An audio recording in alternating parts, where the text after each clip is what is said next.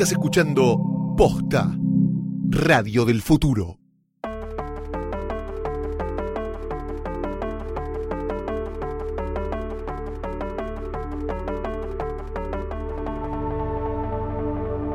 Bastardos, enanos, huargos, bienvenidos a un nuevo episodio de Joder, Joder, Joder, el podcast de Game of Thrones de Posta. Mi nombre es Fiorella Sargenti. Yo soy Luciano Banchero. Flor, ya empezó la nueva temporada de Game of Thrones. No empezó Ya empezó todavía. la nueva Te temporada de Game of podés- Thrones. te podés ya empezó calmar. la nueva temporada de Game of Thrones. Ay, no, si estás Ya empezó la nueva temporada de Game Yo of me Thrones. tengo que, ay, yo me tengo que tirar fuego Valirio encima. Ya No, empe- no. ya- Te calmas, te calmas. No, lo que pasa es esto, es esto. El 14 de abril, si estás escuchando esto más o menos en tiempo y forma, falta poco más de un mes para que arranque la temporada final de Game of Thrones. Y si no, hola oyentes del futuro. Ojalá todavía tengamos país. Ay, no, ¿quién habrá muerto además? Eh, Todos.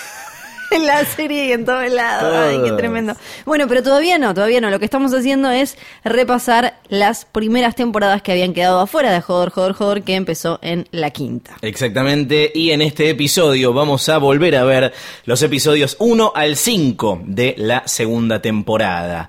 Si querés podés ver los anteriores, escuchar los capítulos anteriores de Hodor y si estás al día, vení y escucha que en un ratito vamos a repasar esta primera mitad de la temporada 2 y te invitamos a que te sumes a volver a ver estos episodios o verlos por primera vez con nuestro sponsor amado, querido.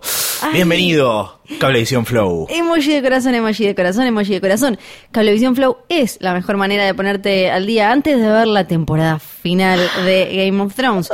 Si ya, salió sos- la nueva temporada de Game of Te Thrones. calmas. Si ya sos cliente de HBO Premium, Luciano Banchero, tenés Sí, todas las temporadas completas Ay, de la serie listas para verlas por primera vez, eh, o en tu caso por vez número 19, Más o menos, sí. cuando vos quieras. Sí, de hecho cada capítulo que vimos para esta semana lo vi cinco veces cada uno como para que no se me escape ningún detalle. Y ojo, porque incluso si no sos cliente de HBO Premium, si tenés Cablevisión Flow, podés disfrutar sin cargo las dos primeras temporadas de Game of Thrones, o sea, las que estamos viendo ahora, hasta el 13 de abril, un día antes del estreno de la octava.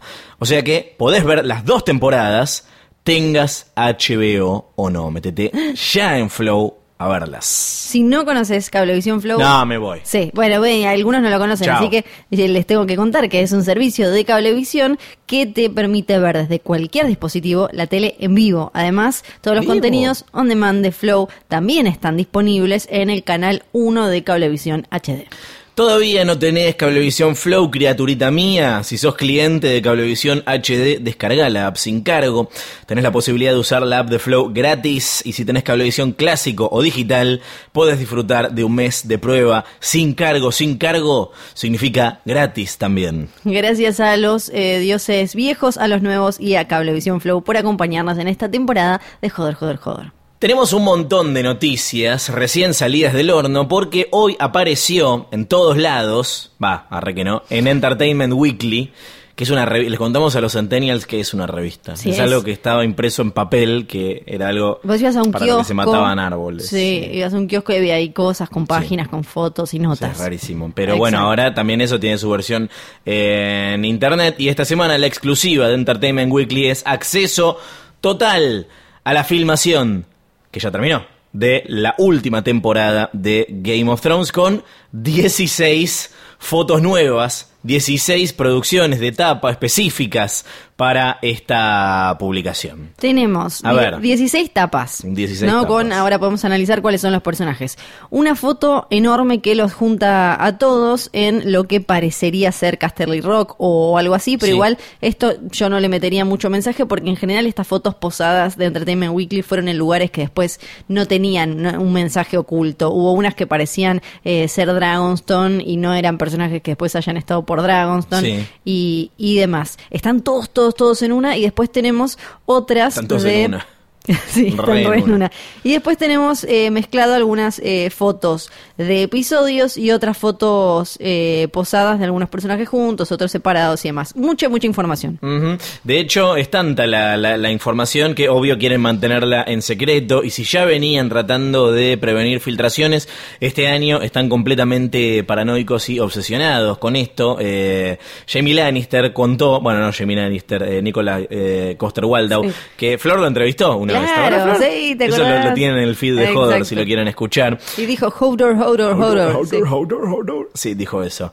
Eh, dijo que mm, en algunos casos los, los miembros del elenco, eh, en vez de recibir los libretos físicos o digitales, como suele pasar, viste que leen la página y se les borra Sí. eh, la página de inmediato para que no se filtre, en algunos casos tenían puestos un auricular a través del cual les leían las líneas que tenían que decir. Es tremendo. Una de las cosas que cuentan en la nota de Entertainment Weekly es que para el, el rodaje del, del último episodio se achicó muchísimo el equipo y solo podían entrar y deambular por ahí quienes tenían un, un pase que decía Episode 6. Sí. O sea, episodio 6. Y también es una de las razones por las que Weiss y Benioff dirigen el capítulo. Obviamente, ellos quieren terminar eh, como, como más les parece la serie, porque siempre estuvieron muy encima de todos los directores, pero además porque esto ayuda a que se filtren menos cosas. Otra cosa que cuentan en la nota es que en Irlanda del Norte tenían un permiso especial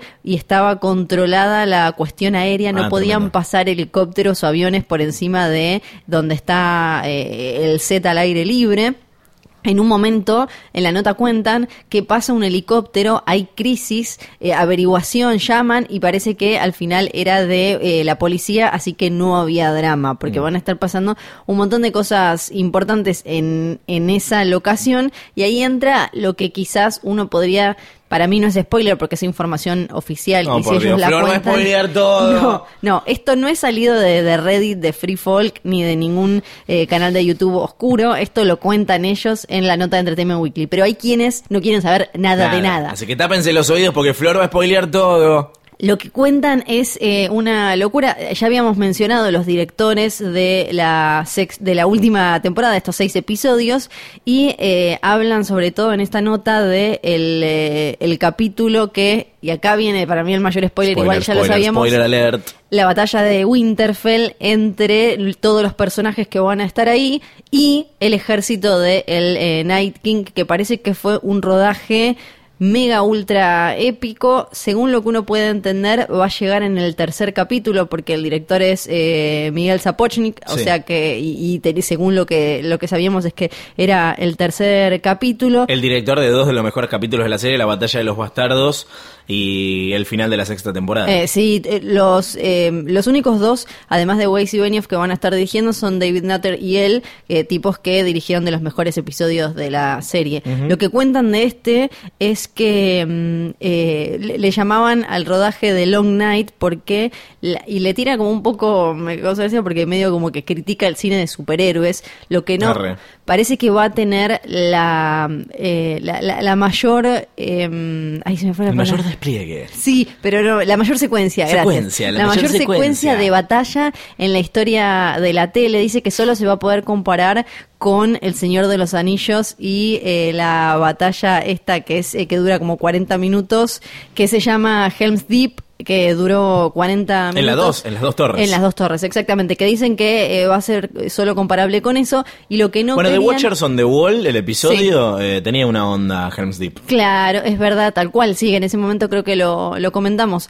Y lo que dice que no quería era esta cosa que vemos mucho, que nos acostumbramos en el cine de superhéroes, que hay un montón de personajes, que es un- una situación eh, enorme de, de batalla, pero que está todo súper cortado por la edición, entonces que si vos sabés más o menos de, de filmación, de, de rodajes, te podés dar una idea de que en realidad eso fue todo, eh, todo filmado así por partes y después pegado, digamos. Ellos no querían hacer eso, entonces fue, parece, una tarea gigante. Los actores la pasaron como el culo, cuentan. Y dicen que los técnicos, que eh, todos aplaudían el laburo de los técnicos, que estaban agotados y que cuando iban a, cuando la- laburaban en escenas para otros episodios y eso, sabían quiénes eran los que estaban en ese capítulo por la cara de destrozados que tenían. claro, claro. Eh, David Nutter, eh, que dirigió tres de los últimos seis eh, episodios. Me parece mentira que haya nada más seis episodios. Es una locura. O sea, arranca y en un mes y medio se terminó. Sí. Es dramático. Dice que eh, no todo va a ser eh, drama y, y destrucción y muerte, sino que en estos eh, episodios dijo que está la secuencia más divertida, más graciosa que filmó en la serie, la escena más, eh, más emocional, más emotiva que también eh, filmó. Y hay una que me imagino que se refiere a la batalla de Winterfell, en la que hay tantos personajes protagonistas juntos que parece que estás viendo una película de superhéroes. Sí, lo, lo que cuentan también es que en, en- en esa batalla le iban le iba preguntando Miguel, el amigo Miguel. Miguel, le iba preguntando a los porque de golpe lo que contaban es por 10 minutos no vas a ver a no sé, Sam. Claro. Entonces que él le iba preguntando a los actores, ¿por qué estás acá? ¿Qué estás Sí, haciendo? sí, ¿Qué sí, hiciste en estos 10 minutos? Y ellos tenían que ir eh, eh, que ir reaccionando y, y- y contando exactamente qué es lo que estaba pasando. La, lo que menos me divierte de esto es eh, lo de tratar de encontrar cositas en las en las fotos, porque la verdad es que en las fotos no, las fotos no nos dicen mucho, están buenísimas, son increíbles. Lo, lo- para mí lo que más exponen es que aparece John Eris full full, o John sea, Eris, sí. Dani y John en la foto, tanto en la foto juntos, O Danae- solos. Danaegon, si querés. Como en la, en la foto grupal aparecen tipo novelón, o sea, son Grecia Colmenares y eh, eh, Osvaldo Laporte. Osvaldo, gracias, en Más Allá del Horizonte, total. Y eh, dijo Kit Harrington que eh, él estaba contento porque John por fin tenía como, estaba enamorado y sabía quién era, pero que de golpe martillazo, o sea, Sí. como que algo iba a pasar. Y no, Ah. no dijeron mucho más ellos en, en, en las notas. Después lo que podemos ver en las fotos es que Cersei está vestida, tiene más bordó, más rojo, vuelve como un poco más. Jamie pegó una barba medio como hipster, ¿no? Como medio bojo chic Sí. o algo así. ¿Poco chico? No. Y había gente que ya estaba señalando que en esta foto grupal no aparece Gendry. Para mí tiene sentido Bueno, igual. dale. A pesar de que sea. Igual el- aparece Euron Greyjoy. Sí, que es tipo- sí, aparece Ebro. Pero para mí eh, tiene que ver con el rol que va a jugar. Y no aparecen Tormund y Beric Dondarrion, por ejemplo, porque para mí sería truchísimo porque queremos ver qué pasó, queremos enterarnos en el primer capítulo Claro. y no pueden aparecer acá en la foto. Eh, con respecto al episodio final que dijimos lo dirigen eh, Weiss y Benioff, que dirigieron ya otro capítulo, me parece que no. Va a ser el, Eh. el último y paradójicamente el primero que dirijan en toda la serie. Flor googlea la carrera para corregirme. No, no, no, estoy Pero- chequeando porque me entró la duda, pero no, estoy casi suena de que no, que no dirigieron nada, tenés razón. Mientras tanto, obviamente, comentaron la presión que, que sienten, pero ponen la vara muy alta. Dicen que están eh, esperando un escenario estilo final de Breaking Bad, que eh, es como uno de los finales más eh, gustados y respetados de la historia de la televisión, en la que eh, dicen es una A o una A más. O sea, es un 10 o un 10-50. Así que tranca, ¿eh? para el final de la serie estamos hablando. Ya el último episodio de la historia de GOT. Parece que el único episodio que dirigieron es eh, Two Swords Ah, de la... El- la premier de la, prim- de la cuarta temporada. Exactamente. Que ese me acuerdo porque eh, lo vi en, eh, en Brooklyn en un estadio gigante con Es una bocha de fans. cierto que fuiste a eso. Sí, y con George R. R. Martin, y con Aria, y con Ay, Hodor, ay. y con nada, cosas que pasaron hace un montón de tiempo. Bien, Eh, una de las tapas, de estas 16 tapas, eh, eh, entusiasmó particularmente a los fans y tiene que ver con el eh, tan comentado acá, Clegane Bowl, el enfrentamiento final, que es obvio que va a pasar, o sea, no se la van a perder No, eso tiene que suceder. entre eh, Sandor y Gregor Clegane, entre The Hound y La Montaña, o Sir Robert Strong, para los que leen hashtag en los libros. Sí. Y después tenemos tapas con Varys y Jorah Mormont, tenemos eh, tapas con... eh, con, eh, con Euron y Theon Greyjoy. Tenemos una tapa que es solo la cara de Sansa, o sea, un primer plano Sí. eh, tremendo. A ver qué más tenemos. Hasta el Night King tiene tapa. Sí, el Night King, que es como la más Es polémica. raro, es raro. Es raro, muy extraño, está, aparte está muy de cerca, pobre, Sí. tiene los poros como medio raros. Se le nota mucho el látex. Bien, no bien, bien. Bueno, ahora tenemos que volver al pasado. Oh. Dejamos el futuro, lo que se viene. nos va a dar un bobazo. Porque nos toca transitar por los primeros cinco capítulos de la segunda temporada que arranca con un episodio que se llama The North Remembers. Ah, tremendo con eh, todas las repercusiones de los cargadísimos últimos dos episodios de la primera temporada. De estos primeros episodios que viste, podemos decir que te estaba gustando más la segunda que la primera. Sí, me está, me- la, la segunda me, me gusta porque si bien la primera pone en movimiento, esto lo hablamos, esta cosa medio dominó de que eh, se empiezan a, a poner en juego las fichas y es una Sí. cosa tras de otra. Acá la escala eh, se- se pasa a ser algo mucho más grande, entonces con lo de las batallas y demás, la serie tomó una riqueza que antes solo te dejaba soñar con eso. Particularmente es la temporada que menos recuerdo. De, o sea, toda esta, este- esta primera parte está llena de, de detallitos que a la distancia decís, mirá qué importante que terminó siendo esto, pero que en ese momento no había registrado tanto. Hablando de recuerdos, me imagino que habrás estado contenta porque acá sí entra en escena el King's Landing Mi de la vida Landing. real, tu King's Landing, Sí. después de toda la primera temporada estaba filmado en Malta, acá sí van a Dubrovnik, a Croacia, que si no escucharon las aventuras de Flora en King's Landing pueden repasar el episodio anterior. La, se- la segunda Lleno, temporada lleno, apare- eh, arranca directamente eh, con una escena en, en Dubrovnik, Sí. que es el, el torneo por el cumpleaños de Joffrey, por ejemplo, eso es, eh, es- ahí puede ir uno y sacarse 10 mil millones de fotos, está la escena de eh, Power is Power, todas esas son en mi eh, King's Landing. ¡Eh! Sí, King's eh. Landing! ¡Eh! Y en ese primer episodio, en The North Remembers, hay eh, algo en lo que estuvieron muy, muy astutos para posicionar a los personajes, es darle como mm, un elemento en común a todos los puntos de, de la geografía donde, donde están, que es este cometa, esta estrella roja, que según donde estén, eh, le van dando distintas interpretaciones, que es por la muerte de, de Ned Stark, que es por la- el cumpleaños de Joffrey, que es por un montón de, de- de- cosas distintas. Sí. Me Es- parece que es solo un fenómeno astronómico. Es eso. ¿O qué? En, en los libros, algo que le gusta mucho a Jorgito siempre es jugar con el libros. misterio y la ambigüedad. Entonces todo está mu- mucho menos explicado ahí en el papel y una y, a- y aparecen estas cositas todo el tiempo. El cometa rojo es súper importante en la segunda temporada, pero por lo que genera en los personajes, no por lo que terminamos sabiendo Claro. sobre, eh, sobre él, por esto de que para cada uno significa algo distinto y va como uniendo, entrelazando las historias de alguna manera. En los libros es Olnan, que parece que, que acá parecería estar muerta, como que la quedó entre la primera temporada y la segunda, porque después no, no, no la, no aparece más. De hecho, después aparece Luwin hablando de los Children Sí. of the Folk, como completando un poco ese sí. rol de, de- de narrador de la mitología vieja. Sí, ella es la que la que dice que em, so- son dragones, que solo puede significar Claro. una cosa, dragones, que acá la vemos a Olla, que es la Yo que estoy de acuerdo eso. con esa interpretación. Canto Sí. dragones. Para mí, para mí sí, sobre todo por lo que mm, lo yo ya me uno piensa en el último libro y decís no en Fire and Blood, en Danza con Dragones, y es- decís como fa, ¿te acordás?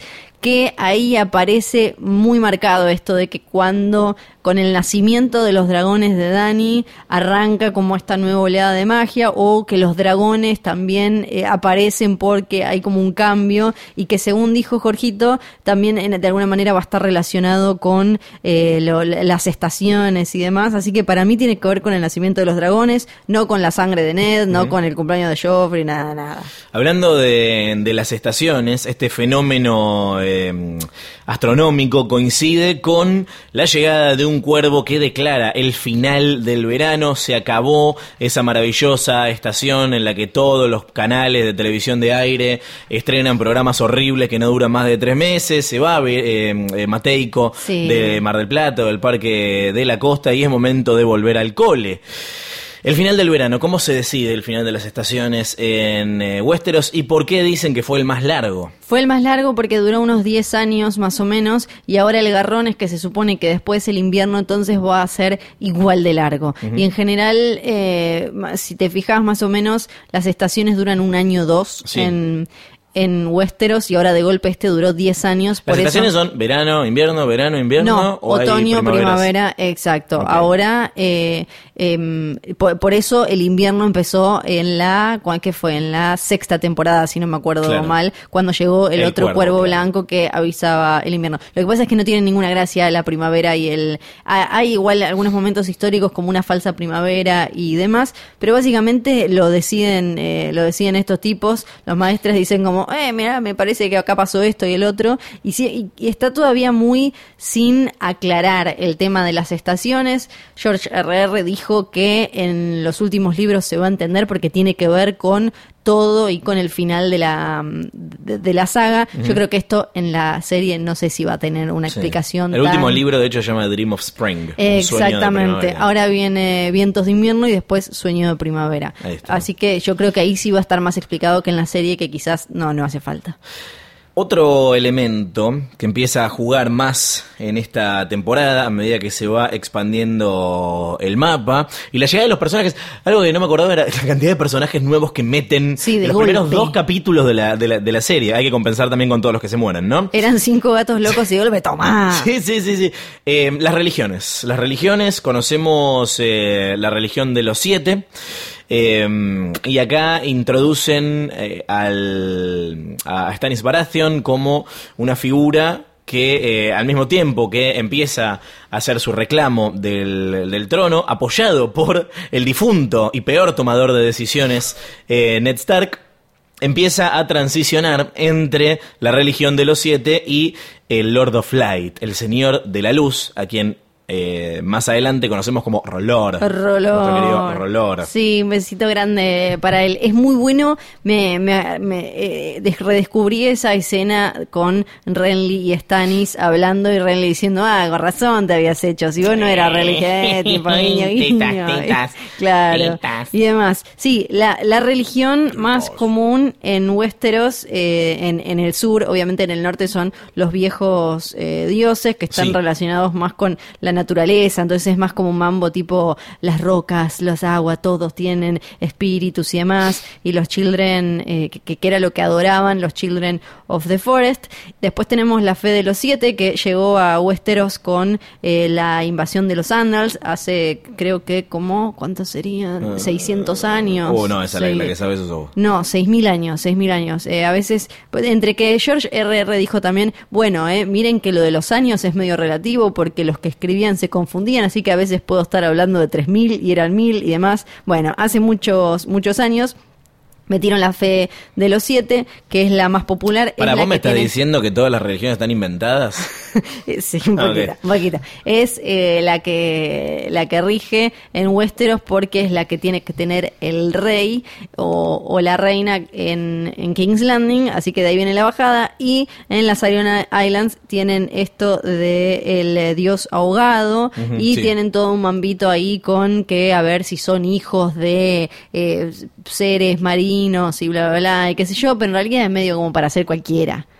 Ya que mencionas al dios ahogado, hablemos de los Greyjoy un segundo, la gente de las Iron Islands y por qué hacen tanto rancho aparte, ¿Qué, cuál fue el momento en el que decidieron separarse, de dónde viene todo todo ese ese bardo con Theon, por qué se lo quedaron los Stark, esto lo hablamos en algún momento. Sí, los Stark se lo quedaron porque, bueno, una tradición eh, era una vez que vos te habías mandado una cagada o habías tratado de rebelarte o lo que fuera, te pedían que entregues un pibe y que lo tengan criándolo en otro lado, medio así como resguardo. Y entonces cuando eh, Balon Greyjoy aprovechó la volteada de la rebelión de Robert para él también decir como, ah, yo ahora quiero ser rey de nuevo y qué sé yo, cuando tuvieron, eh, Ned Stark tuvo que ir a ubicarlo, lo ubicaron y le dijeron, bueno, ahora viste este pibe que te, que es el único que te quedó vivo, nos lo llevamos. Por eso es que eh, se, se crió con los Stark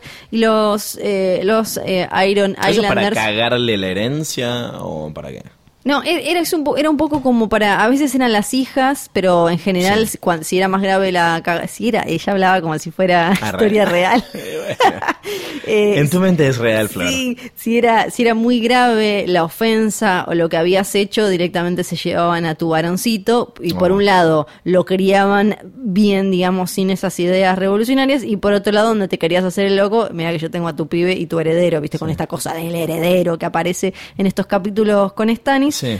Siempre, en los, en los de las Iron Islands siempre fueron eh, básicamente un dolor de huevos. Eh, no solo los Greyjoy, antes eh, también los otros eh, reyes que tenían y otros Greyjoy también, siempre tratando de, pero por un lado esta cosa de robar y violar, robar y violar, robar y violar, nosotros hacemos lo que queremos, que en estos capítulos queda clarísimo, eh, y, y también con esto de todo el tiempo queriendo cortarse solos y decir como somos nuestros reyes, somos nuestros reyes.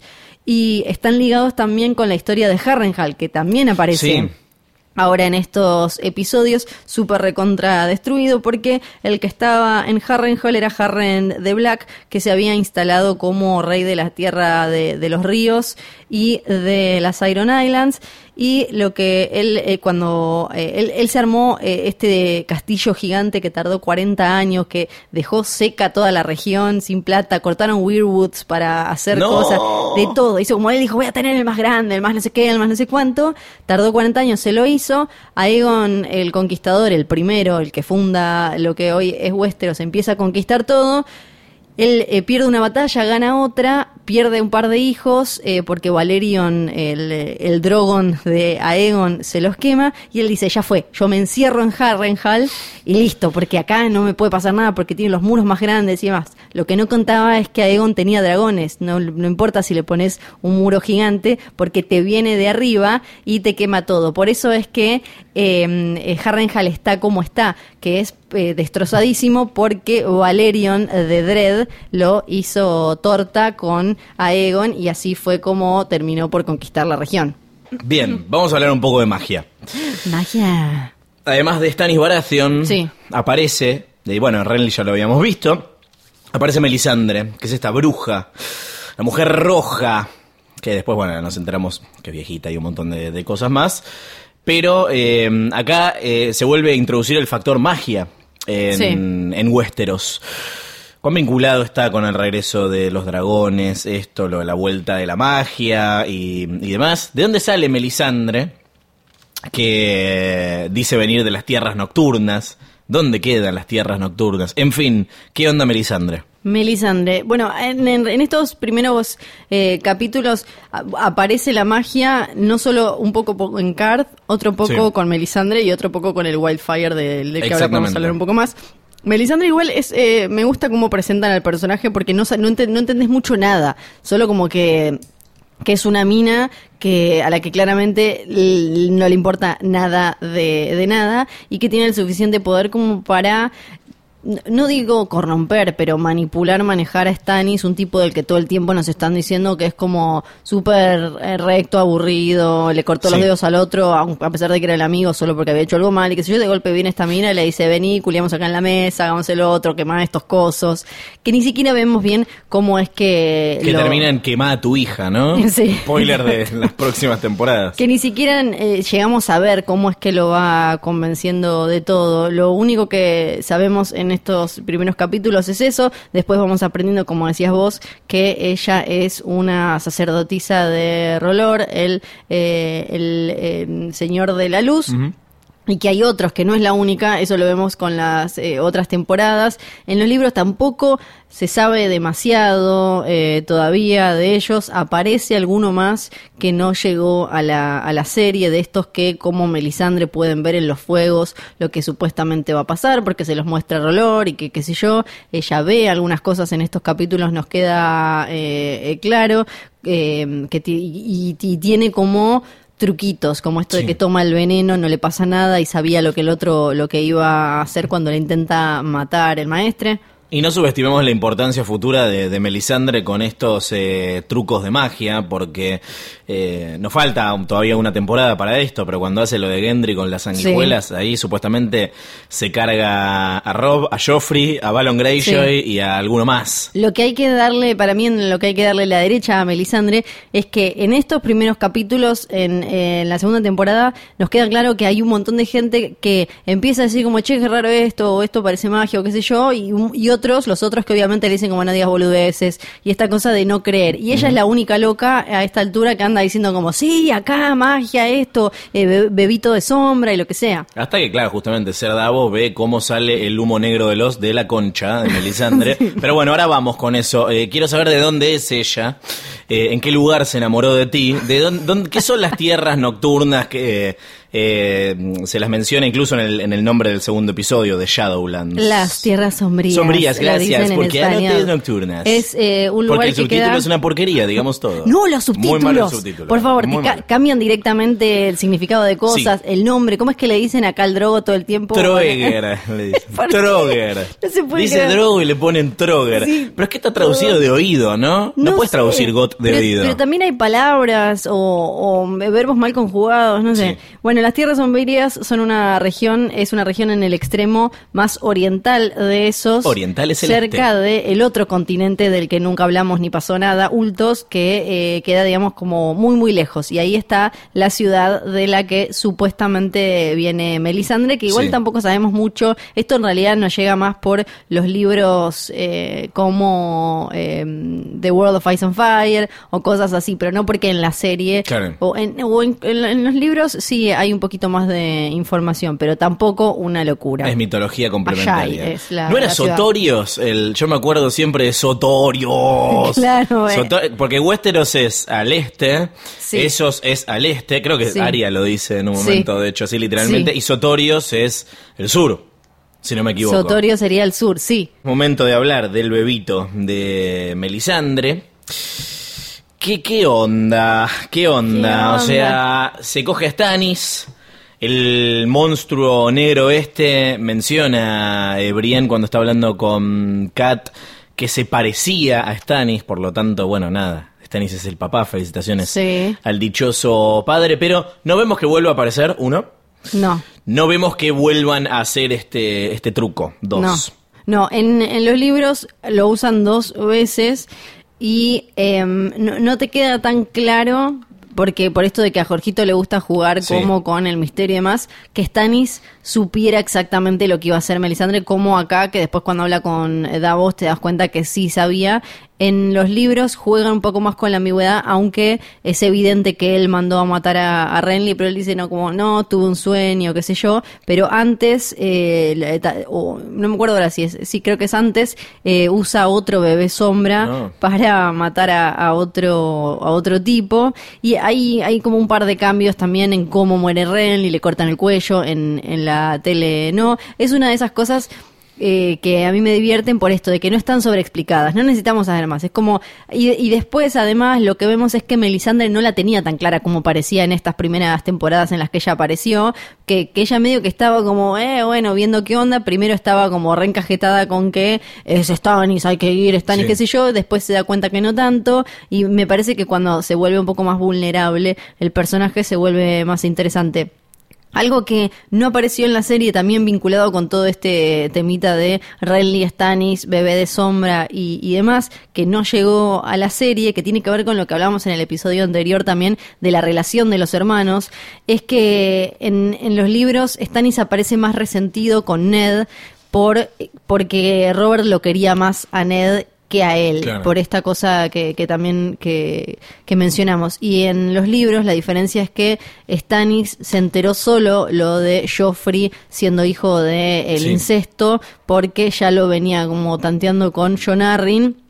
Y él le dice a Kat en los libros lo de eh, Cersei y Jamie, y ahí ella dice como, ah, entonces lo deben haber tirado a Bran eh, porque los encontró y demás. Como que hay un poquito más de, de Stannis en los libros que quizás en la serie queda más como, no terminas de entender bien. En, el primer- en la primera temporada no aparece Stannis, solo se lo menciona. Renly sí aparece, ¿los libros aparecen en el primer libro? Eh, estoy casi segura de que sí.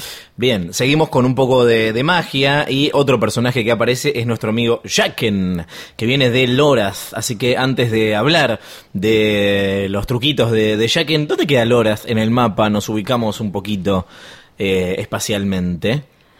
Loras es una de las nueve ciudades libres que Ah. quedan en esos. Ahí estamos como en territorio En este. un poco, un poco más eh, conocido. Otra cosa que está mal en los subtítulos es que todo el tiempo que él dice Aman, abajo ponen Jaquen. Jaqen. Y mira si él va a estar diciendo todo el tiempo su nombre, que la gracia es como Sí. que es un hombre y abajo todo el tiempo dice como Pepito, Pepito, Pepito. No, no lo dice. Son cosas que más allá de, de- de si es más sencillo de, de traducir o no, le cambia el sentido a lo que está pasando. Eh, tal cual. Porque la persona que traduce no sabe Sí. ni lo que está pasando ni lo que va a pasar después. Eh, Exacto, y es uno de esos personajes que eh, tienen más teorías alrededor. Una de ellas es... ¡Es Sirio Forel! No es Siria por él, por favor, me quiero morir muerta. No es, pero tiene una gran presentación y es de esos como que a los dos segundos ya estabas enganchado. O sea, Sí. como que quiero saber más de este. Igual que sabes si no es Sirio Forel. Ah. No te lo van a explicar, pero puede ser. Ah, Es de vuelta, Bo- como el ruso, igual, el ruso no. de los sopranos. Eh, es parte de los hombres sin rostro de Bravos que después juegan eh, un papel muy importante y aburrido, lamentablemente es muy aburrido como transcurre todo eh, en Merín la serie. y, Merín y los Faceless Men, por favor. Eh, bueno, acá te, te, te sumo toda la parte de Dorn también, con perdón de los puristas de Dorn. olvidado, sí. Pero Que ay, ahí ya- top ya 3 de clavos de, la, de la serie. sí, sí. eh. Sí, tal cual. ¿Quiénes son los Faceless Menos Bravos? Son una, un grupito de super recontra asesinos. Ponele como si fuera em, la Mm. película. Hoy no me acuerdo ningún nombre. Bueno, convengamos también que son un montón de nombres para No, ver. Es como que Flor cuando, cuando estamos grabando Hodor Sí. se acuerda solo cosas de Hodor. Ahora, si quiere esa película con Ben Stiller, es imposible. No hay Eso te iba manera. a decir, esa película con Keanu Reeves que tiene un perrito. Matrix.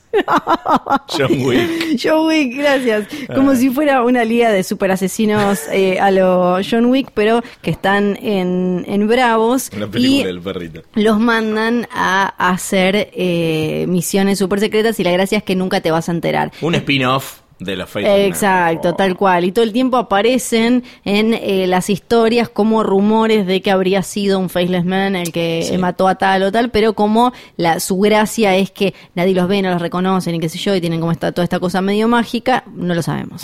Y finalmente otro lugar que se suma al mapa, donde también dijimos que hay maf- mafia, hay mafias, también hay mafia, es en Karth. Karth, como es que le dice ahí un chiste muy bueno que, dije, claro, Dani es todos nosotros. sí, tal cual. Qué honor haber llegado a Quarth. Cuart y el gordo Karth. le decimos, ah, mira eh, donde nos encontramos con estos 13 ancianos, sobre todo con el viejo pelado, que le diremos el viejo pelado sin Sí. cejas, eh, que le da la bienvenida a Dani a la House of the Undying, donde vos también estuviste. Claro, todavía no, no No aparece, todavía no la vimos, pero sí yo estuve y el lugar ahí, cuando ella empieza a pasear por Karth, es un lugar que, que es una isla enfrente de Dubrovnik Sí. también. Acá ya empezamos full full. Y un poco, admito que acá, en esta parte, un poco, si bien están los momentos de, oh, mira cómo Drogon aprende a hacerse la comidita, también nos empezamos a acercar a los momentos más embole de Dani, entonces un poco digo como, uh, uh, qué fiaca, Sí. qué fiaca. Igual en la segunda temporada, en el próximo episodio vamos a hablar, tiene su primer Dracaris eh, serio, Bien. está buenísimo y demás, pero también cuanto más vestidito le ponen a Dani, más la distraen con joyitas y qué sé yo, más, se, más deja, se se deja seducir por las mieles del Sí. poder y olvida cuál es su verdadera Igual misión. un gran paso en eh, su carrera, en su carácter como líder, cuando ella se enfrenta y les dice, le voy a venir a quemar todo, igual tenía la lógica en contra porque el viejo le dice, si yo te dejo acá te morís, así Claro. que no me vas a venir a quemar nada. Eh, dejamos la magia de lado, pero seguimos hablando de personajes y casas nuevas que aparecen. En este caso, los Bolton, que también van a jugar de dos maneras muy importantes eh, más adelante. Una es cuando los traicionan a los Stark. eh, en la boda roja y eh, con la aparición de nuestro querido amigo Ramsey Bolton más adelante, que se convierte en villano grosso. Eh, pero mientras tanto, Ruth Bolton Sí. aparece acá. ¿Por qué es que se venden finalmente? Y acá hay un poquito de, de foreshadowing, de anticipo de lo que de lo que se viene con Para- Bruce Bolton sí. molesto con los métodos más pacíficos de los Stark y a esto que tipo, ah, torturar, lo vamos a sacar Sí. de la piel, vamos colgando de cabeza. No. No, Vamos a calmarnos. sí, a recontra. Est- Esto es algo igual que venía desde siempre con los Bolton porque tenían estas costumbres mucho más salvajes que la, la familia Stark, la casa Stark siempre fue como mucho más de el honor y lo que es correcto y lo que sé yo y esto será como, eh, vamos a darle. No, como decías vos. Entonces siempre ahí hubo una pica y una cosa de mayor ambición. Y algo que sí queda más marcado en los libros es que ya venía Ramsey Bolton haciendo lío, se casó con una viuda, la encerró, venía como, ahí había como un ruidito y se sabía que era igual el tipo en el que quizás menos podías confiar porque estaban estas cosas, estas diferencias que se iban a terminar notando.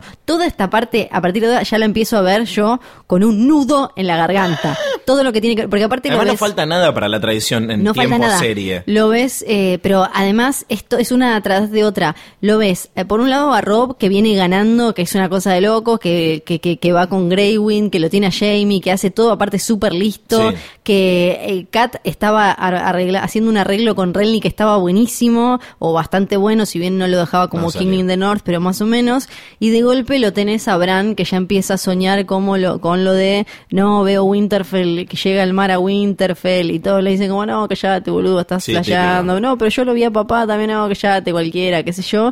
Y vos decís, no me voy a recu- lo que pasa es, no me voy a recuperar de la traición de Theon y después va a venir la de Bolton. Y hablando de cosas que empezamos a ver con un nudo en la garganta, el debut en escena de Talisa, futura esposa de Rob Stark, recontracagándose en la promesa que le hizo a Lord Walder Frey. Que entiendo que la historia de Talisa, de hecho su personaje, su nombre, en los libros es En diferente. los libros, sí, es otro y toda la relación es otra. La eh, obvio que el bardo es el mismo, Sí. pero eh, no, no, nosotros no vemos cómo se da la relación. No es ella una especie de enfermera de guerra. Claramente en la serie lo pusieron como para establecer un vínculo que sea menos como de cuento de hadas de la vio, flasheó, se encaprichó, lo que sea, porque él eh, es evidente que siente admiración por ella y al toque por cómo le contesta y demás. Eso pasa como, Lo digamos, que quiere Rob Stark es que le ponga los puntos, ¿no? Claro. Básicamente. No- nosotros en los libros no lo no conocemos esta historia a través de eh, la mirada de Rob, entonces no sabemos exactamente qué es lo que pasa entre ellos. Ya aparecen casados, la cagada ya está hecha. Ella tiene otro nombre, se llama Janie, si no lo estoy pronunciando eh, mal, y viene como de una familia con otra casa, qué sé yo, y tampoco algo clave muere en la Red Wedding. Que no es Shiny Pool. No, es otra. O sea, por eso le cambiaron el nombre. es- Que igual Shiny Pool nunca apareció tampoco. que- Eh, exacto, viste que le cambian el nombre,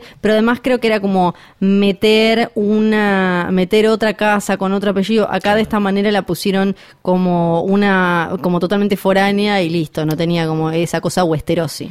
Y ya que estamos hablando de. Sí, we- Wester- de Westeros es Westerosi, de esos es, es Osi. Es Osi. Ajá. Y de so- Sotorios es Sotoriosi. Sotori- estoy sí, preguntando un poco en serio. Yo ¿eh? supongo, supongo que sí, ¿eh? Ya que estamos con el tema del foreshadowing, de los nudos en la garganta, vemos cosas que van a terminar garpando en varios, eh, varios capítulos adelante. De una de ellas vamos a hablar no solo en el próximo episodio, cerca del final de la temporada, sino que vamos a volver a hablar. Bueno, ya hablamos en realidad. Uy, qué difícil que es esto. Ay. Cuando terminamos de repasar la temporada 6 con todo lo que tiene que ver con el fuego valirio, que no solamente lo van a usar en la batalla de la bahía de Blackwater en el, en el episodio 9 de esta temporada, sino que Tyrion dice, con mucha razón, esto lo puedes usar para quemar todo King's Landing. Sí, Tyrion, sí. Sí, y bueno, algo que ya te da como, uy, esto debe ser para cagada, es que lo que le dice el tipo es, eh, lo venimos trabajando, lo tenemos desde la época de Maegor, Maegor el cruel, El cruel. el hijo de Aegon I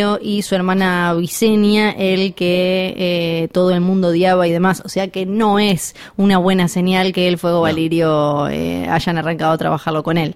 También vemos eh, a los primeros bebés de Craster. Jon Snow se Sí. pregunta, ¿dónde lleva Craster a los nenes? Mm. Me gusta como hay dos límites morales constantes en eh, Game of Thrones y en Canción de Hielo y de Fuego. No son ni la violación, ni el asesinato, No, no son. ni siquiera el incesto. Nada. Son bebés No, asesinados con los bebés no. Y esclavos. Igual no tiene ningún El problema porque George Mormont le, le, le, le dice, no, está, no sé, no sé, Sí, pero, pero es como, viste, el límite, es el límite Sí, que sí. pone John, es el límite que Ned pone todo el tiempo con lo de los hijos de, de Aegon, eh, de Aegon, de Raegar, eh, con el, el bebito Aegon, el, el primer Aegon de él, eh, es el límite que pone Ned también con el, el futuro bebé de Dani, como que todo el tiempo aparece para algunos como, o ahora como el bebé bastardo de Robert Sí. también, que es como, no, qué horror, mataste bebés, que le dice Tyrion, es el límite. Que nosotros vemos acá cómo se lo llevan los eh, White Walkers y nos terminamos enterando eh, vía la serie de cosas que en los libros solamente son especulación. Si no recuerdo mal cuando hablamos de esto, de cuando el Night King lo agarra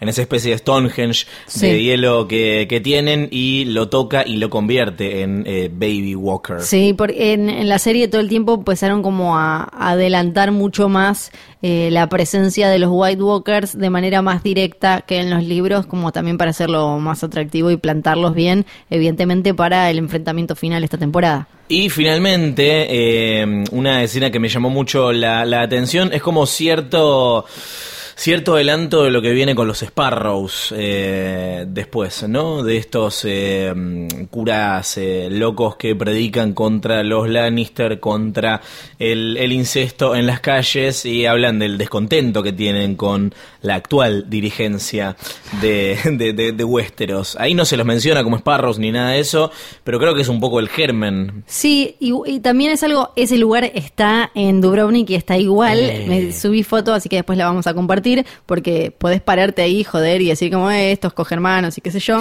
Eh, todo igual. Es algo que Ahora con eh, Fire and Blood, con el último libro, Fuego y Sangre, aparece clarísimo esta cosa de King's Landing como un nido de basura, con chimentos y demás, donde todo el tiempo aparecen historias sobre eh, lo- la, la realeza, sobre los reyes, las princesas y demás, a través de esto, de tipos que se paraban, en general tipos que se paraban en, en una escalera a gritar cosas, que en general eran deformaciones de cuestiones reales, como acá que a Tyrion le dicen el mono diabólico que baila Sí. y que el otro que hace que no sé qué, que más básicamente agarraban una verdad y le, le emprifollaban y le ponían eh, le- un poquito de todo. Eso pasaba todo el tiempo en todos los, en todos los reinos, eh, en todos los reinados, entonces eh, acá es lindo verlo habiendo visto, habiendo leído el otro libro.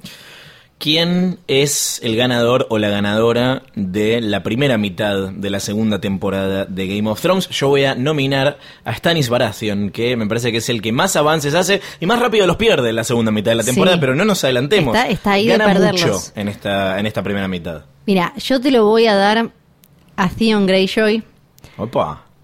solo porque eh, a- por un lado no te- es el personaje que menos me, eh, me queda claro el proceso que atraviesa, porque en los libros sí queda más claro que él al toque era un garca, no Sí. trata de escribirle a Rob, no trata de convencer al padre y demás.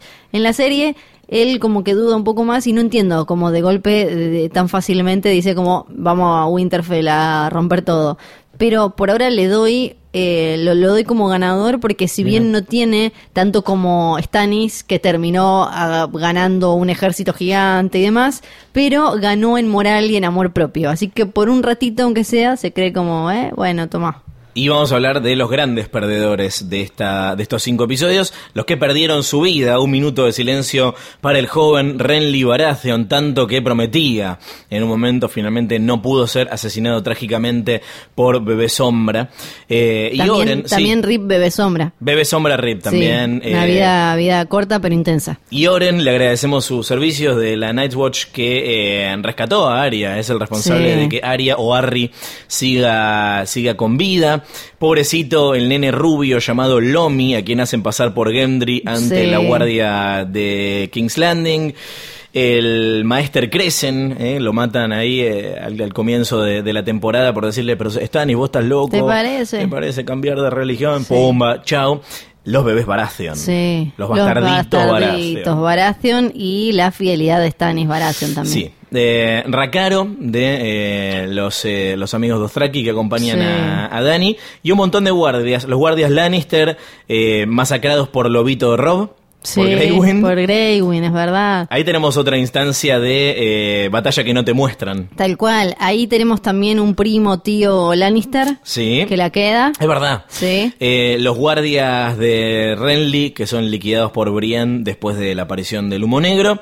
Y eh, el, el primer sentenciado a muerte por pedido de Arya a Jaqen, eh, conocido solo como el que hace las cosquillas. Ay, sí. Blessed. Este es nuestro bien. minuto de silencio para ellos.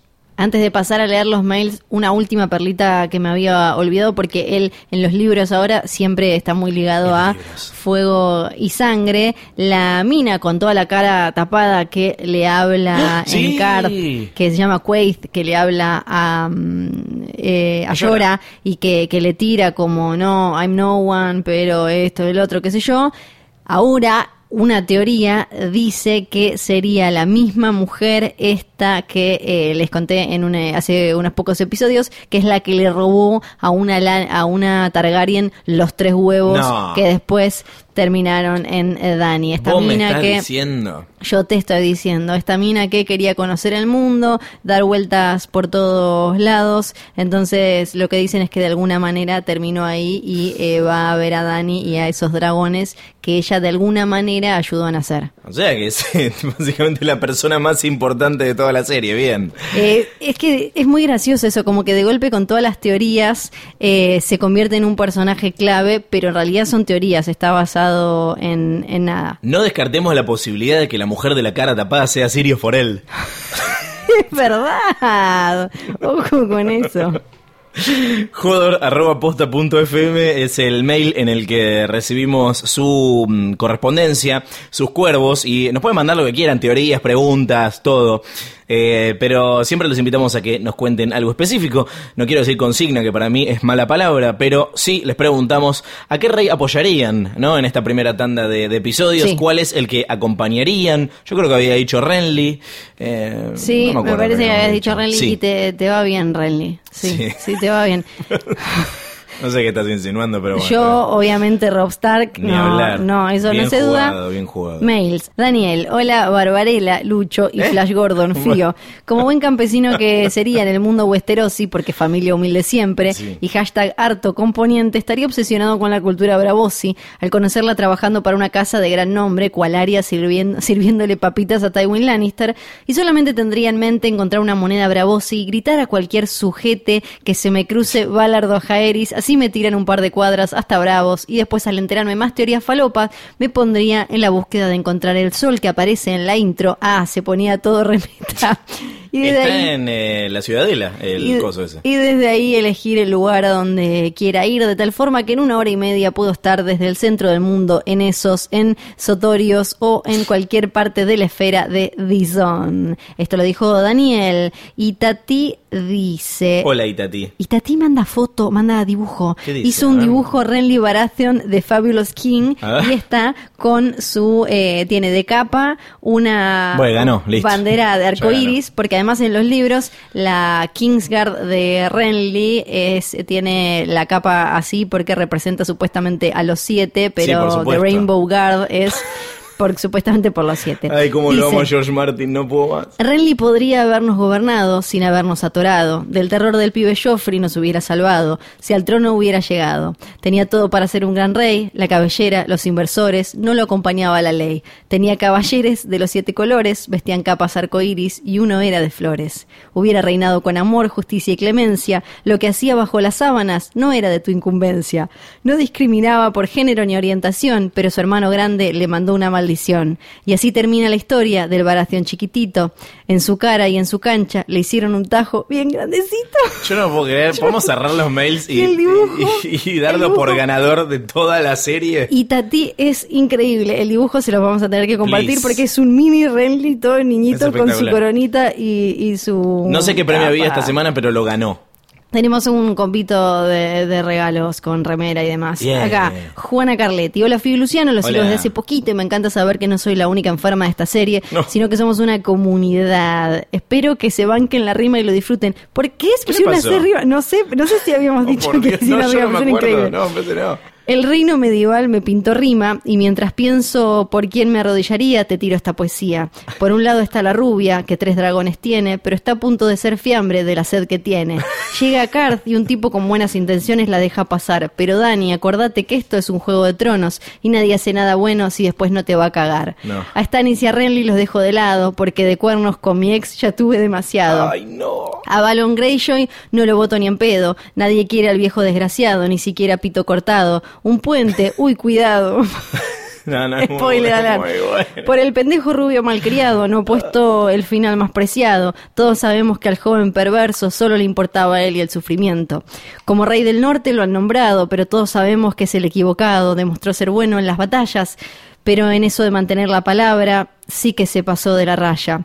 Nos mostraron también que por nombres boludos, Viento Gris, por ejemplo, se fue achicando el cast lobuno. Acá es lo uno. Defino mi voto por la chica rubia de cabellos y nombre largo, pues parece ser la única que a la muerte le dice no today, aunque eso se está por ver, porque de la temporada 8 vos no sabes nada, Juana. Con los dragones en su poder, desea la rueda poder detener. Mientras los reyes todos se chocan y caen cual dominó, vuelve a Rocadragón, allí conoce a nuestro bastardo. Ella parece entender cuál es la verdadera batalla y por eso mi rodilla se gana. Yo no puedo creer. Es Es, la, es batalla de los wargos esto. Sí, eh, Juana, es una locura esto. Acá tenemos otro de Lucas Que que, también manda manda una rima. No, No. esta es sin rima. Buena Florilolo, mi nombre es Lucas. Quería que sepan que los escucho desde 2017, cuando un amigo me recomendó el podcast y no me arrepiento ya que son geniales. Ay, gracias. Antes de pasar a mi respuesta, quería contarles que después de ver las primeras cinco temporadas de la serie me decidí a leer los libros y es una experiencia que recomiendo, ya que la historia se enriquece muchísimo. Sin embargo, tenía mis dudas con respecto a Fuego y Sangre, pero lo terminé comprando solo para comprobar que es la misma historia que se cuenta en el mundo de Canción de Hielo y Fuego, solo que mucho más detallada, pero termina siendo un retrato, eh, un solo un retraso para la publicación de Vientos de Invierno. En cuanto a la pregunta, si hubiera vivido en los Siete Reinos en aquel momento, seguramente habría apoyado a Joffrey, ya que se lo mostraba como un dulce e inocente niño. Esto se ve en el libro El mundo de Canción de Hielo y Fuego y en la obra teatral que observa Arya en la sexta temporada. Es verdad, y acá también que Es se cree que sí. Tyrion lo manejaba. Además era el legítimo heredero del buen rey Robert, y Eddard Stark era considerado un traidor, lo declaró en público, temiendo por la vida de sus hijas, pero yo sería muy estúpido para darme cuenta. Por lo que su hijo, Rob Stark, era también un traidor, Daenerys era una extranjera, hija un loco, Renly y Stannis solo usurpadores y mentirosos que hablaban en contra de Joffrey para asegurarse el poder, eh, aunque el reclamo de Renly siempre me pareció el más injustificado, es verdad, sí, porque para el colmo era el más chico, era todo muy raro. En cuanto a Balon Greyjoy, creo que nunca tuvo un ápice de carisma ni derecho ni fuerza para ganar la guerra, por lo que ni siquiera yo lo habría apoyado. Obviamente hoy me odiaría por esta decisión, apoyar a Joffrey, pero eso solo demuestra que muchas veces la historia no es como la cuentan y las cosas no se ven en el momento, sino quizás mucho después. Y nos manda una foto con su colección de libros, está muy orgulloso, tiene básicamente todos los libros que salieron de Canción de Hielo y Fuego. Qué belleza los mails que nos están llegando Sí. hoy, de. Matías Potel Feola dice, hola Florilolo, hacía rato que venía con la idea de volver a ver todos los 68 episodios de GOT antes del gran final, pero no me animaba porque pensaba que no llegaba. Sin embargo, al escuchar Hodor y me- que me lo dieran como tarea, me motivó a hacerlo para ir escuchándolos en vivo, así que mil gracias por darme el empujoncito que faltaba. Por volver a verlos gracias. es genial, los había visto, pero hace mucho y leí los libros al final de la tercera. Ahora sabiendo la posta, es increíble ver esta primera temporada porque eh, no hay una sola línea de diálogo que sea al pedo. Todo lo que cuentan y toda infinita exposición y charla entre los personajes tienen que ver con la historia de John, Westeros, etcétera. La primera vez que los vi, sinceramente no entendía un carajo, me perdía con los nombres y me Sí. costaba seguirla. Una cosa que me llamó la atención eh, muchísimo es la historia de Cersei cuando habla con Kat en el cuarto de Bran. Eh, sí, es verdad, allí le cuenta que nació el bebé, esto lo hemos comentado, cuando se murió por una fiebre, Robert se llenó los puños de sangre contra la pared para demostrarle a ella lo mal que estaba. También cuenta que ella no pudo parar de llorar cuando él la abrazó. En su momento lo tomé como lo cuenta, pero esta segunda vez que lo vi pensé, hija de puta, lo mató. Mi lectura fue que como odia tanto a Robert, esto bueno, es algo en, en los libros directamente se toma Munti para que no nazca. Eh, es más, cuando Robert la quiso ir a consolar, ahí es donde ella. ellos. Exactamente, en el Munti. Después ella misma le dice a Robert que el amor fue real, incluso después de eso. Eh, cuando los escuché en el episodio que hablaron del 1 al 5, no lo vieron de la misma manera, no sé. Sí, lo vimos, de, lo dijimos de la misma manera. Después ella misma le dice a Robert que el amor fue real y no sé si alguien más hizo esta lectura. Sí, lo, lo dijimos, que en la serie, en los libros, ella nunca quiso saber nada con Robert, a diferencia de la serie en la que te ponen como que ella al principio le metió ovario y eh, no lo, sé. no lo- le- dijimos con esas palabras, no ovario, pero sí que le puso onda. Sí. Pero Pablo- hablamos tantas cosas que está bien que Sí. no se acuerdan de todo. Pablo, queridas Flor y Laureano, me ¿Qué puse a pensar seriamente a quién le daría mi apoyo. No me resultó nada fácil, así que tuve que empezar a descartar. Balon Greyjoy no. Por más señor de las Islas de Hierro que sea y dueño de uno de los escudos más copados, este tipo no es más que un pendenciero, con muchos aires de grandeza. Un barra brava de equipo de la C que se cree mil y además córtese las chapas, señor. Stanis Baratheon no. Si bien su ejército es espectacular, son muchos, el papel de boludo que hace al seguir ciegamente a la pirómana de Melisandre no me Mm. hace querer bancarlo. Sí. Tiene muy poco carisma, mató a su baby brother y no tengo dudas de que toma terma en la cena. Bueno. Sí, es verdad. Renly Baratheon, no. Tenía buenas intenciones, pero te mató un humo, pibe, déjate de joder. Lo mejor que hizo fue dejarnos a Brian. Es verdad. La Dani Targaryen, no. Si bien el ejército que consiguió ahora, más los dos dragones que le quedan, la hacen la única merecedora del trono, en su momento eran ella más dos eh, vejetes, Jorah y Barristan, un par de Dothrakis medio cagados de hambre y tres dragoncitos bebecitos que de una patada los hacían boleta. Y la verdad no me daban mucha ganas de seguirla. Y ahora ni siquiera tiene a Barristan Selmy todavía. No. Y por último me quedan Robbie Joffrey. Apoyar al norteño no era mala idea, pero ¿saben qué pensé? No estamos tan mal con el pibito Baratheon. Las cosas en la capital andan medianamente bien, salvo en el hecho de pulgas, pero eso es un detalle. Así que me agarré del dicho, decapitan pero hacen, y decidí calzarme la armadura, agarrar la espada y mandarme al quilombo en apoyo al rubio. Sí, y, Sin y más, en- ¿quién, quién es? me despido. Hasta la próxima, Pablo Clegane. Oh, Pablo Clegane, querido. Bueno, eh, en línea con eh, los carteles eh, que puebl- pueblan las paredes en la, en la actualidad, podemos decir, con Joffrey estábamos mejor. Eh, Romina dice, escribo desde Río Grande, ayer nomás estuve haciéndole una nota a Florencia. Sí, eso es verdad. ¿Esto es en un momento, en un momento, esto es real, real, Sí. parecía un chiste. La primera vez que un pibe dijo que yo después iba a dar una charla, porque estuve dando una charla en Río Grande, yo soy de Tierra del Fuego. No lo sabíamos, Dijeron Florencia. Sarguinetti, ni Mentira. siquiera Sanguinetti, esto ¿Quién es real. eso? No llegué, un chaboncito que después se ve que lo corrigieron y dijo mi nombre bien, pero ni siquiera era Sanguinetti, era Sarguinetti. Increíble. Sin ánimo de ser ¿Cómo están los índices de alfabetización en Tierra del Fuego? Dice, ay, qué linda. Sin ánimo de ser obsecuente, una señora Fiorella se bancó una charla hablando por encima de un DJ que no entendí por qué estaba en ese momento pasando música. Era raro porque te pasaban música al lado y yo leí los primeros cuatro libros, estoy en la mitad del quinto, estoy re manija porque además de querer ver la nueva temporada, quiero terminar el libro y cargo con el volumen de casi kilo y medio a todos lados. Hago filas para trámites, espero el colectivo y camino por la calle con el libro encima, leyéndolo cuando puedo. Hace unos días cayó una nevada acá en grande que no es lo común y solo podía pensar Winter is coming. En fin, la verdad me encanta el podcast, estaba buscándolo y descu- lo descubrí porque mi esposo escucha a Alfred Presenta, en, lo- en los que cada tanto aparece Fío. Es verdad, me invitaron dos o tres veces, muchas gracias, uno de mis podcasts favoritos. Historia corta, así llegué a Jodor, Jodor, Jodor. Mi consulta tiene que ver más con confirmar algo. María Piedra, la joven bastarda del Valle de Arryn, es una bastarda Baratheon que sumada a Gendry y Edric Tormenta, si no recuerdo mal, son tres por lo menos. Distinto a la serie en que se extinguieron directamente. La pregunta es, ¿hay registro certero de la cantidad de bastardos Baratheon en algún momento de la Oh. historia? Y la otra, más allá de que Arya es nadie y todo eso, ¿nace el amor entre ella y Gendry finalmente? Porque la aposta es que tenían onda, así como tímidamente, pero había. Locos, gracias, es re lindo escucharlos. Dicen que en Westeros se intentó hacer un censo de bastardos, pero finalmente decidieron que no porque no le salía muy baración. Ay, no saben la cara que puso cuando lo estaba diciendo, era obvio que iba a ser un chiste pésimo. Eh, eran como unos 17 más o menos eh, los... Los bastardos Sí. de Robert Baratheon. En la serie queda solo Gendry porque man- los manda a matar eh, Joffrey y nunca apareció ni Edric Storm. Sí, como que la cuenta es por cada personaje que hay en la serie hay 10 en los Eh, libros, ¿no? Más o menos. Sí, tal cual. Eh, un cambio en el asesinato de los bastardos es que en la serie hacen hacen de, de esto un tema, esto que Joffrey se mandó solo, Sí. Tyrion se lo señala a Cersei a mandar a, a matar a, a los bastardos y en los libros Cersei los manda a matar, no tiene como ningún ningún drama. Bien, jodor.posta.fm, gracias por escribirnos, nos hacen muy felices sus mails, leemos absolutamente todos los que los que llegan más allá de los que eh, Flor rapea a- al aire. Sí, un beso para eh, Javier que nos mandó también un mail diciendo que escuchaba el, el podcast Eh. y una foto de el hijo, lo recordamos como el oyente que tiene un hijo de 5 años que dibujó un águila de sangre de Vikings en su remera. La semana que viene, queremos, en el próximo episodio, en realidad, cuando escuchen esto, mándenos un mail a jodor.posta.fm eh, diciéndonos qué les parece para ustedes que gana la segunda temporada y por qué. Porque para la semana que viene vamos a tener que ver los capítulos 6 al 10 de la segunda temporada, de la segunda mitad. Así que una vez que los ven, nos dicen, para mí la temporada la ganó Tyrion, para mí la Exacto. temporada la ganó Cersei, para mí la temporada la ganó Dani, etcétera, etcétera, etcétera, en jodor.posta.fm, donde también nos pueden mandar todas las teorías, las preguntas y demás cosas que les llamen la atención de esta nueva visita al universo de God.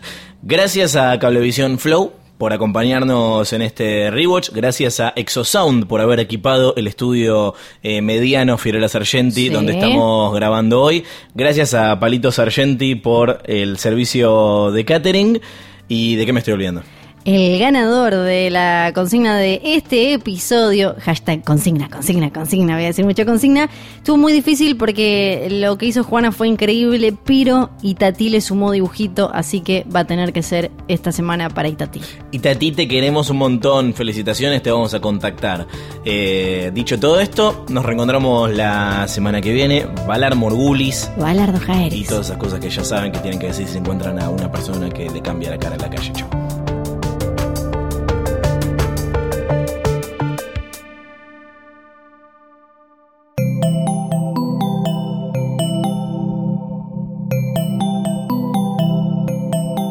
Estás escuchando Posta, Radio del Futuro.